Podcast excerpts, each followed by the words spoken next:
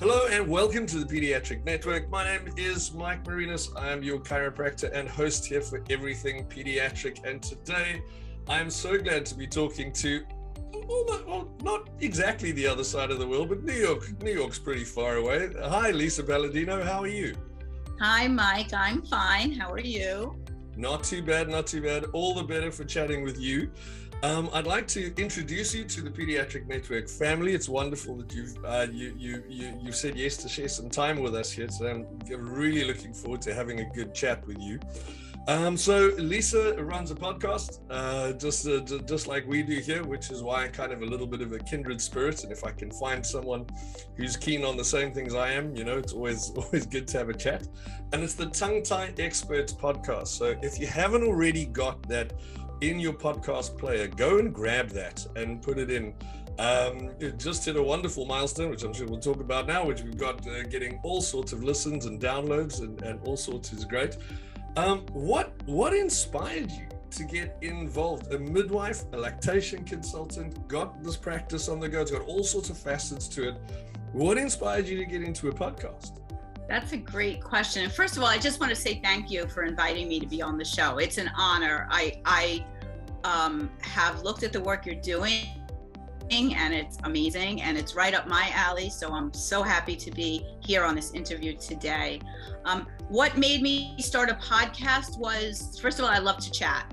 And and I was doing this thing where every week I have a, I have an Instagram tongue tie experts, and every week I would do a live and chat with my audience, and I realized that not everybody was getting that. That's in, that's dependent on an algorithm and hashtags and all kinds of stuff. So I was like, you know what? I have a lot to say. I, I started doing interviews on there and I was like, I could do this as a podcast. I don't see a podcast dedicated to tongue tie right? So I said, I think this needs to be done. There's so many as, um, aspects of tongue tie that people don't know about. Let me let me see if this works. And I'm very lucky because my husband is a musician and he does his own recording and editing. So he was like, "Well, I have the microphones and we can set you up and I'll edit it out for you and make it sound good." And he even made my little music intro and outro for me.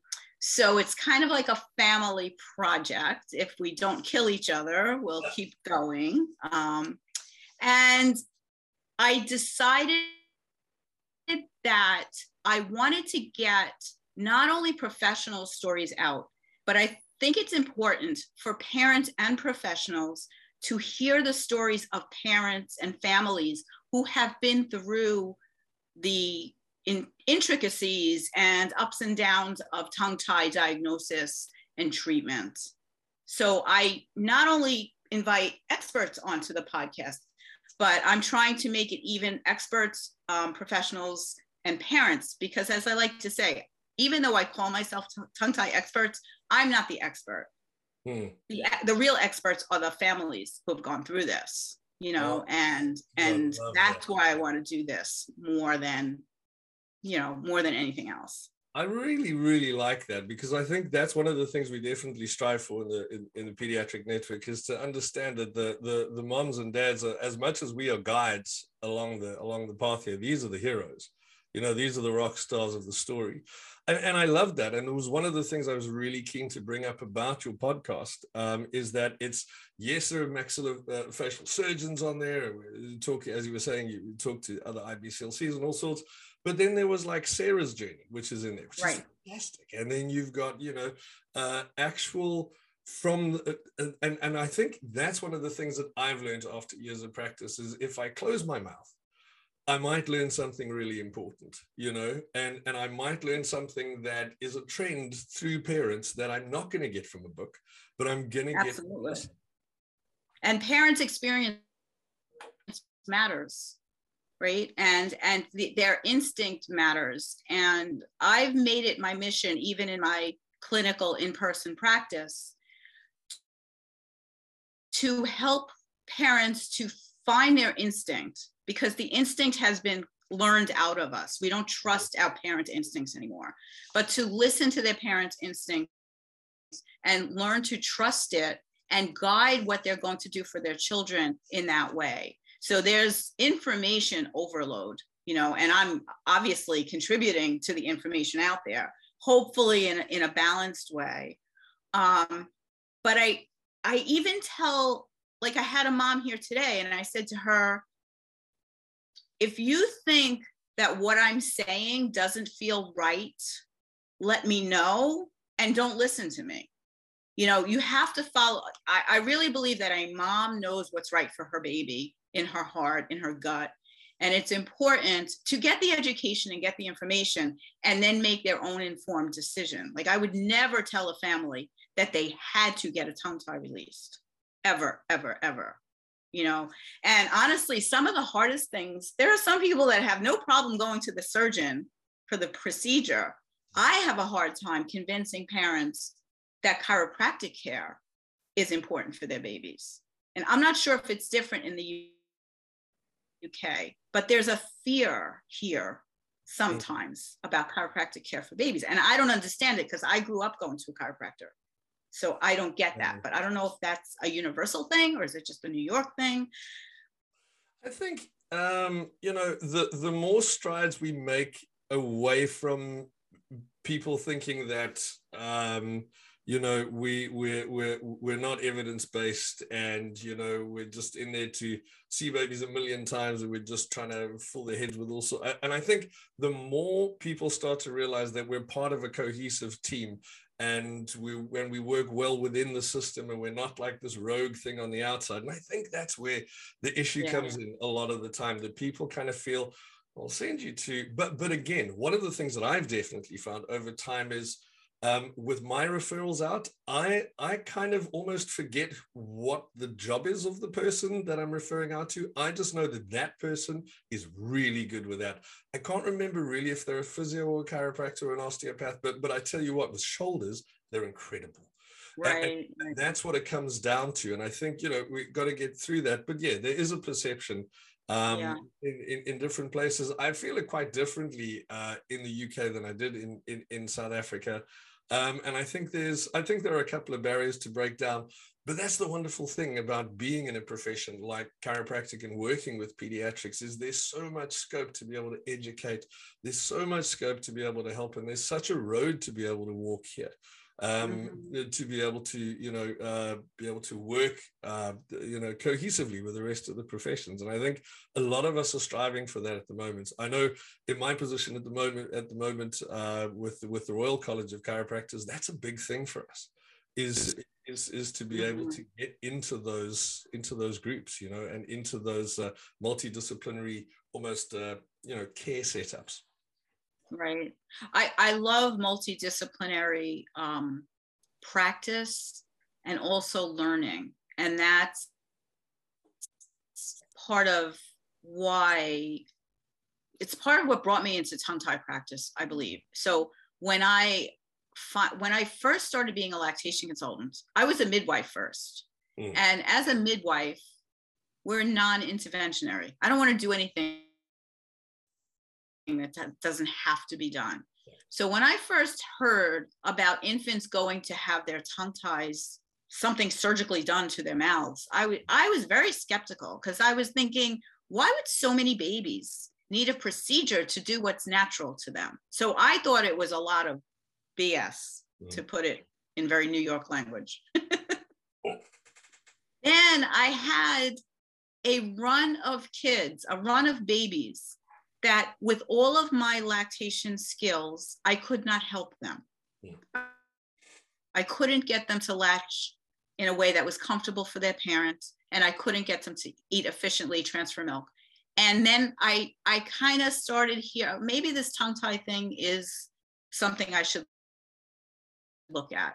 And I went to the first conference about it in um, it was in Montreal in Canada and I walked into this room and I felt like I met my people. You ever go into a room and you look around and you're like, you're hearing the conversations and you're looking at the lineup, and, and I was just like, I am where I'm supposed to be. This feels so right to me.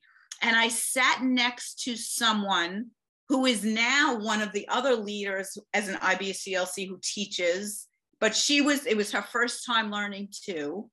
And the presenters are now my friends mm. because the, the thing that drew me in mostly, other than finding solutions for babies, mm. it was the first conference that I ever went to where every type of provider was treated with the same respect. Uh, yeah. It wasn't like this one's more important because they have an MD or that one's more important because they're a nurse. It was it was everyone was treated with the same respect. And there were body workers and doctors and dentists and pediatricians and um, there were scientists and um, lactation consultants and all different kinds of people and everyone was respecting each other and listening to each other. It wasn't the doctor people went to the doctor lecture and the nurse people went to the nurse lecture. It was everyone together, respecting each other and learning together. And I've run with that model for my tongue tie course for professionals. It's open to every type of professional because I feel like if we don't learn together or learn, if I don't learn from um, like I've learned from physical therapists, their view of how they treat tongue tie, and chiropractors, their view of how they treat tongue tie. If they don't learn my language around it, then we can't communicate with yeah. each other to help the families, right? So I've gotten a little slack because I got to tell you, IBCLCs were a little bit of a tough crowd. Oh, yeah. And we get our we get a little uptight when we're thinking that anyone else is learning our scope of practice things mm-hmm. right and so i've gotten a little slack about the multidisciplinary part of it people are saying to me why would you teach a doula or or a an ot or a chiropractor about assessing for tongue tie and i defend it every with everything in my being i have no doubts that it's the right thing to do because most babies don't ever see an IBCLC, number one, mm. right? And so these tongue ties are getting mixed, missed. Families are getting missed. Families aren't meet, meeting their breastfeeding goals, and there's not enough help to help them. So everybody needs to recognize it, right? If I could get the pediatricians in my course, I'd, I'd like throw a celebration because that's where it really has to start. But but I'm I'm getting a lot of um, a lot of speech language pathologists. Um, I have a PT, an OT. I have a dentist in my course right now, and we're learning together. And I'm not just lecturing. I mean, there's, you know, there's a lecture part, but then we get together and we discuss things, you know, and we're learning input from all the different professions. And that can only advance all of us, right? Absolutely. I think, you know, the one thing for me that, that's so important, and you, and you really touched on it now, is it's that almost that no child left behind policy. And mm-hmm. if you are a, a primary provider, so if you're someone that parents can walk off the street into your office with with their baby, mm-hmm. this should be a skill that you have. Not and and again, the scope of practice is quite interesting because I need to be able to know enough to be able to pass it on to the person that then knows more. Exactly. That needs to be what I'm, that's my part. And then if I have a part in co management of that, wonderful. But mm-hmm. I'm not the lead on that because the IBCLC is the lead on that. And that's always kind of how I've worked with, um, mm-hmm. um, with, with, with, that kind of thing. Right, and, right. And to be able to have anyone, that's why also on Pediatric Network, we want to teach to, to everyone, you know, if we can teach red flags to every single provider of of of you know of of uh, pediatric healthcare when they walk into the office and you can have everyone going hang on a second that's not right. I know that that's mm-hmm. not right. Let me send them all straight away. And i think like the ethos of what we've always tried to do is that your understanding always has to be wider than your scope. Because i love that. if your understanding is there then you know where these people need to go and it also gets rid of this idea of my patient or right. my client. It, it, it goes, a client, a patient, how do I get the best result for that person? I know where the best result is. I've picked up a basic here. And it's mm-hmm. not for me to go, do posterior tongue ties exist? Don't they do that? You know what? Right. There is there is a mechanical issue in here that I can work and work until the cows come home. But if I don't like a get someone who really knows about feed positioning, who really knows about how to get mom on board with what's happening. Uh, you know, if I don't get that on the go and someone who can do a proper, like, whatever you use, hat lift, whatever you use to be able to really do a proper, proper examination and then to decide send off or not, my job is not complete in that. So I think that's, you know, that's, that's, that, that's my kind of goal for anything that I do with, with, with tongue tie, with uh, the chiropractors, with whoever is we must have a scope of understanding that's bigger than what we actually are out there to do. I totally agree. And it's not just about tongue tie, it could be about other things too. Like, um, I just did a podcast about infant food allergies and how sometimes the symptoms of tongue tie overlap with that.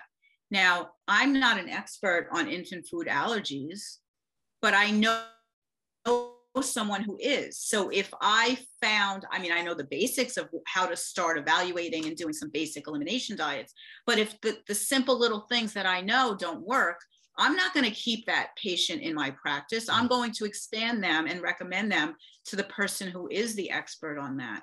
And, you know, similarly, the way that um, some pediatricians will say for sure oh there's no tongue tie there and and they don't they don't really know how to assess for tongue tie.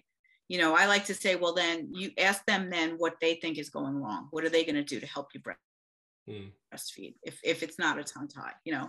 Um, but we, we have a lot of pediatricians and i hate to badmouth pediatricians because they're all great pediatricians and pediatricians are good at what they do but around here we have less input and less teamwork mm.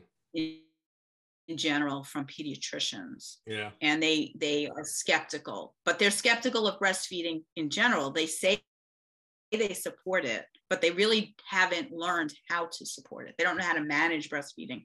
So I had a, a patient just yesterday who was told at a at five days old, and the baby had only lost like seven percent of its birth weight.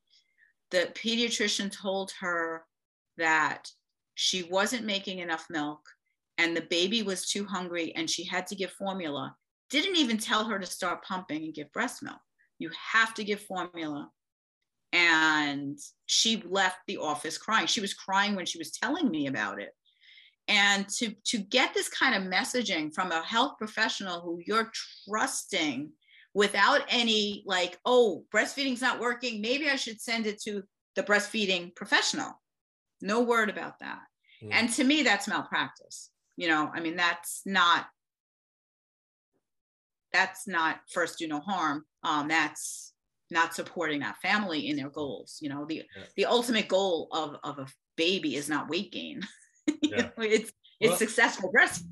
it, it is indeed, and, right? And and I'll tell you one thing is that's definitely where I give I give props to my South African pediatricians. The South African pediatricians are all all the guys that I know are are on it 100% and they work so That's nicely lactation consultants. They really, really are fantastic people. Um, in, in the UK, you don't meet many because they're okay. kind of behind a, a big brick NHS wall. you oh, all right. You don't meet many.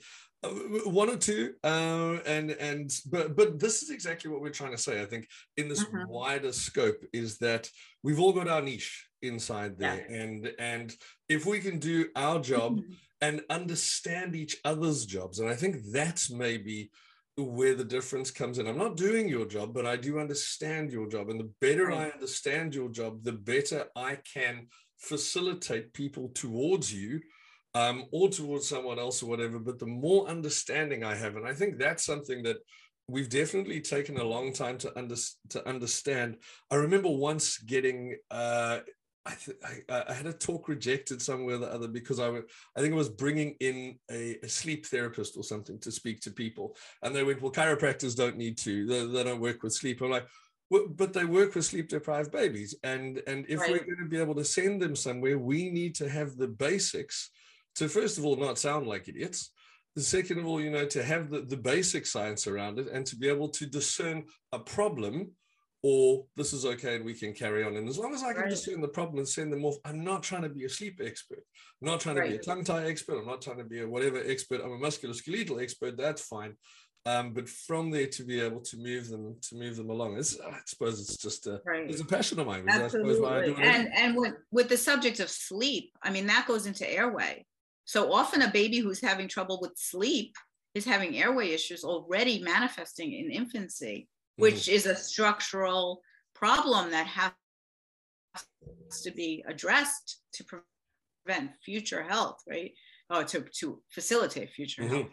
Um, but yeah, learning each other's scopes and learning each other's roles is part of what I'm doing with the podcast as well, because I I feel like I'm almost um, like uh, when I'm speaking to different professionals and and I call it you know different team members that I interact with, I'm introducing their work and what they specialize in to other members of the healthcare team and to parents so that if they are in an office someday and somebody says, I think your baby needs this kind of particular care, and that's done by an occupational therapist, they'll know what an occupational therapist is Mhm. because they've heard me interview the occupational therapist who specializes in, say, the tummy time method or you know other specific methods so i think i'm i'm like giving a platform for interdisciplinary learning and in and introducing different types of providers to different types of providers. I never used to understand the difference between an occupational therapist and a physical therapist. Hmm. now i do you know and and that's it. And i never never understood the role of a speech language pathologist. When I I worked at the hospital for 28 years before I started my private practice, I never knew that a speech language pathologist could help with infant feeding. Now I know that. And I know there are certain speech language pathologists who I want on my team and I need because they've had that specific training and they're life saving to some of the infants that I can't help with you know? So and when to refer on and off. And that's my i mean if you looked at my thread on my phone my busiest thread is between myself and the slp who's a feeding therapist in my town. We're constantly collaborating you know Yeah. on on I, I find this what about this? What did you see in her? This bottle isn't working for so and so you know and we're, we're always collaborating. And who wins in that situation? The patients win right? Yeah. the, the families are, are getting the help they need Without doubt. I remember we had uh, Andrea, who's our, who's our speech and language on, on Pediatric Network. She came on and she did a she did an interview. And I remember saying to her, you know, right right in the beginning, when I thought like speech and language is exactly the same thing. You know, the first thing that all the parents say is, but they don't talk yet. right Yeah. Mhm. know? I used to think it was like because I took care when I first worked as a nurse. I was on the floor where there were a lot of old people, and we got the SLP to come check them when they were having trouble swallowing. Like that's what I thought they did. Like I had no idea. So, and I worked at the hospital for years, and I had no idea. So I think it's important for us to, as you said, learn each other's scopes so that we know who to refer to, who does what. And on, for a business standpoint, we get more business when we're networking. You know, I mean, absolutely, 100%. Not only that, we make more friends, and friends are good. And you open communication and you learn together and you refer each other, you know, as a team for necessary things, not for like, you know, Mm. you have to refer this one to that one because it's in the in network or whatever it is, you know, um, insurance wise. But it is it is great. I mean, it's a it's a mindset, I think, um, and it's a collaborative mindset to have. And I think that collaborative mindset comes out of the fact that you are you are looking for the best outcome for the patient, and sometimes that comes together with a bit of a hat in hand idea of going to another provider and going. I can't fix this. I don't know what, the, what what's your answer for this. Mhm. Um, and I think I think that's a really healthy outlook to have. And I think the more we have that kind of outlook, just the better. You know, the better it Mhm. ends up for for for the patient. As you say, we end up making more friends. We end up having more people in our right. in our book. Um, you know, and you've got more people to, you know, if you if you if you come into a sticky situation, more people to call and go, what is this? Right. you know? And over the years, the more collaboration I have, I feel like my practice has is evolving because you take a little bit of what you learn and you're able to educate better and speak different differently about certain things. And I know that if I stayed in a bubble, I probably wouldn't be doing I'd be doing a disservice to the families that trust me because I wouldn't be learning anymore. And and you know, like next month I'm speaking at a conference with my speech language pathologist and an occupational therapist. The three of us are going to be speaking to speech language pathologists about collaborative care Wonderful. for. And that's new, right? So that's like almost unheard of. I'm so excited about this because we learn in silos, right? We learn separately. Doctors learn with doctors, chiropractors learn with, doc- with chiropractors, midwives learn with midwives, lactation consultants learn with lactation consultants. Mm. And then we never realize that we can learn together. We never re- we never learn to collaborate, you know. And I, I suppose tongue tie is almost a perfect vehicle for that because as we were saying in the intro, relatively new that everyone's kind of jumped onto it. If you look at any of the consensus statements, I think the one thing that comes out is that there's no consensus. Right. Um, you know, yeah. um, we're, we're, we're, we're getting there. We're getting to our understanding. I mean, I was on, I was listening to Hazelbaker talk the, uh, the other day about faux ties um, and mm-hmm. looking at the new research on that and what what that piece of tissue actually is you know and and mm-hmm. i'm learning all the time on on, on these things as well right. And i think it's one of those perfect opportunities where we can go let's all bring our backgrounds together and then we can mm-hmm. learn and i think tongue tie is just this perfect vehicle to be able yeah. to do that and and also because of the nature of what it is randomized control studies are nearly impossible yeah. And that's the research that the medical field is looking for mm-hmm. to prove that this is right. And what I see, and we were talking a little bit about this before we started recording, mm. what I see or hear when I speak to other professionals who do this in all different places is we're finding the same things. We see things things happening similarly wherever we are. When we do if we do a we see b. If we see do c we see d. And this is happening all over the globe. When we come together and talk about it we realize that we're having similar experiences and seeing similar results with with the patients that we're taking care of. So to me that's an experiential research method that we're not really documenting but that you can see. Now, as far as the faux ties and all of that, that's very controversial. Mm. And you can, there seems to be like a couple of camps in the tongue tie world, and it and can be like a lot of static there. What yeah. I like to say is not to rule anything out based on anything and and looking at each family each baby as an individual making sure that everything is taken care of on the lactation side of things, mm-hmm. looking at their structure, looking at the baby's function, what it's able to do, how the tongue moves. And if you've done all the things, then what else is it? You know, and and even if I like to say that tongue tie is a functional diagnosis. So we go down the checklist of how things are working. I also say that I don't think tongue tie is ever, I don't think frenotomy or frenectomy is ever an emergency. I, mm. in most cases, we can take our time, make sure mom's milk supply is good, make sure there's some body work to release the fascia and make sure it's nothing that is in the, the way the baby can't move. Mm-hmm. And then it's it's a procedure that when done right in the you know with the right tools and the right hands is not that big of a deal to deny babies the procedure based on oh maybe it's not a real thing you know because then these you know because we see it helping every day i see it helping you know yeah but not just the procedure itself right it's yeah. never it's never like, oh, let's just do this and everything will be okay. Mm. It's rarely better just from having the procedure. All the other pieces have to be put in place.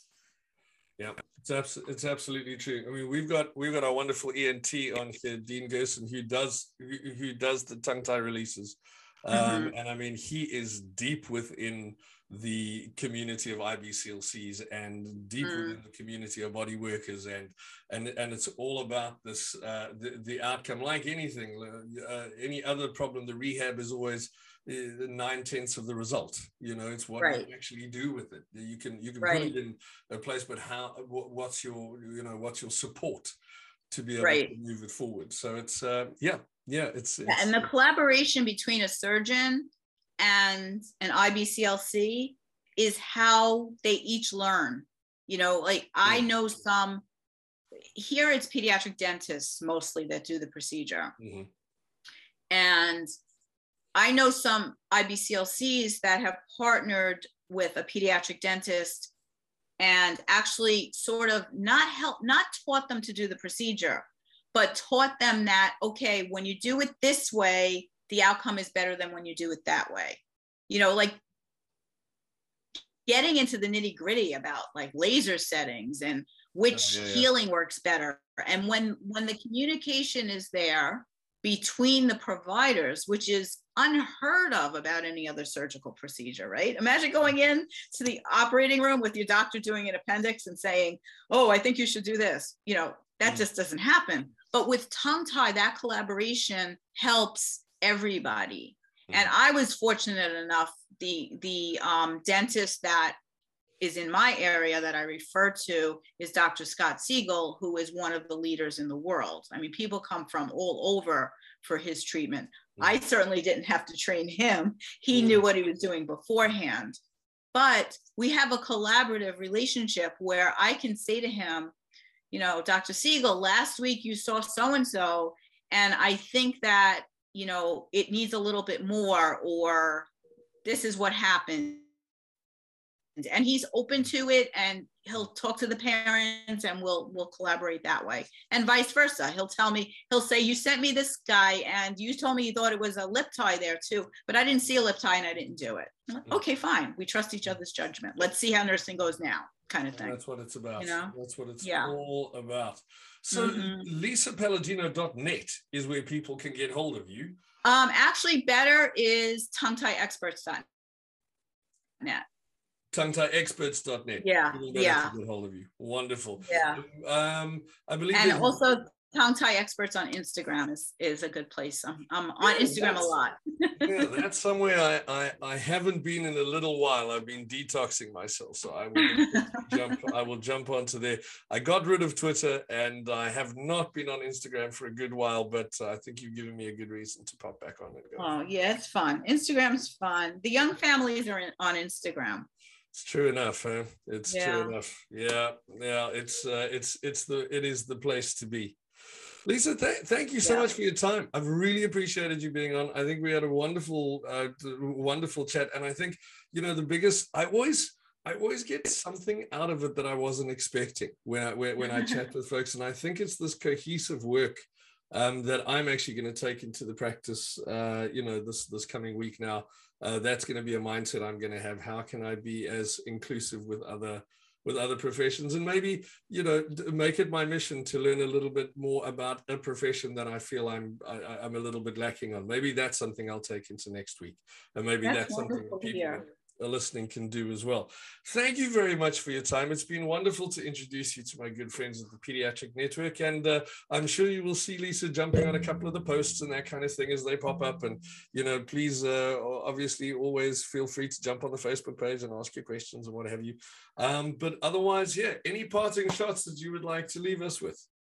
No, I just want to say thank you so much for including me today and for inviting me to be here and for all the work that you do for families. Oh, that's very kind. Cool. Okay. Wonderful to see you. And uh, I'm sure we'll see you popping up on the network soon. Okay, bye bye.